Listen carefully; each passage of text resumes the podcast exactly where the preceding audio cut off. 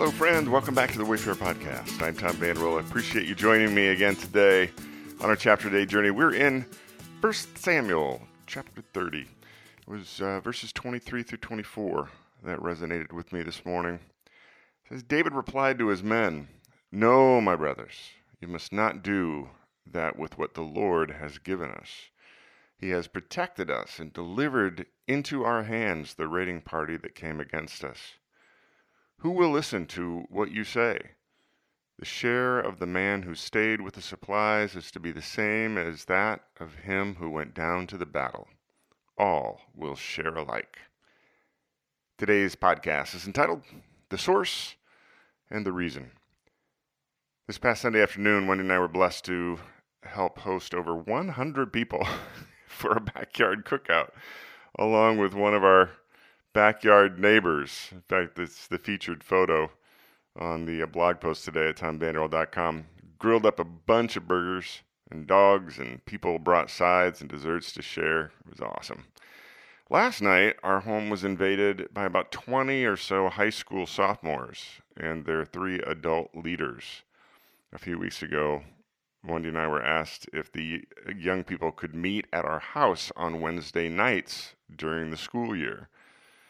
There was never really any question. We're glad to have them. Wendy and I stuck around for just a little bit to be introduced to the kids before we sequestered ourselves in a little corner of the house while they were here. Wendy and I have talked about making Wednesday nights a date night with some friends who also volunteered their house for Wednesday night youth gatherings.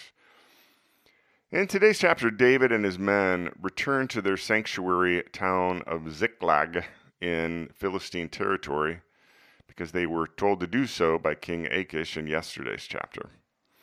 While they were off mustering for battle, a raiding party of Amalekites swept through Ziklag, plundered their town, in other words, took everything, burnt it to the ground.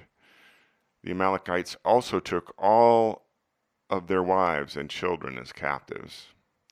Now, the first thing David does after finding this out is to consult the priest Abiathar and ask him to inquire of God whether they should pursue the raiding party. Well, the answer is a green light. Yes, do. You will find them.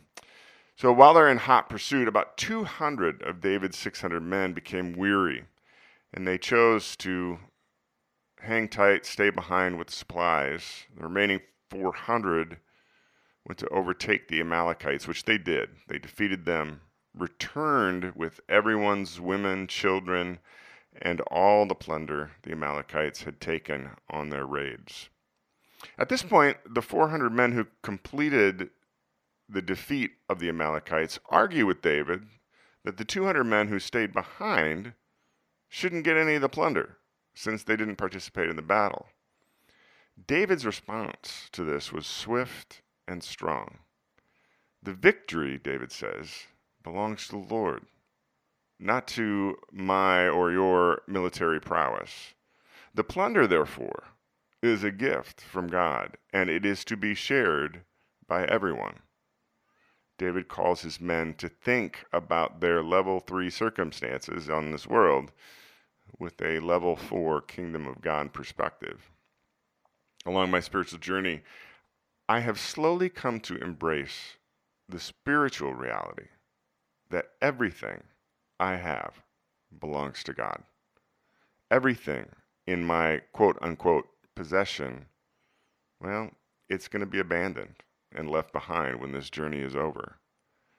Jesus is the alpha point from which all good things flow and all the good things that have flowed into my life.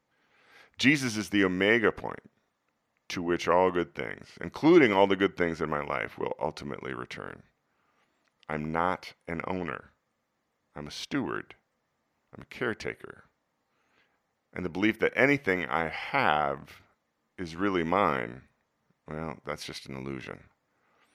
This is why there was never really any question that Wendy and I would allow our home to be invaded every Wednesday night by a bunch of teenagers. We are so blessed with our house. It's exceeding abundantly beyond what we could have once imagined. The story of building this house is a God story, which I'll share another time. But it leaves us with no doubt that we were supposed to build it, that we were supposed to use it generously, and with it, we were supposed to practice hospitality. This house was built to be used and to be lived in and to be shared. This morning in the quiet, yeah, I'm thankful for all my blessings I enjoy, including my wonderful home with the wonderful home office where I sit and record these words.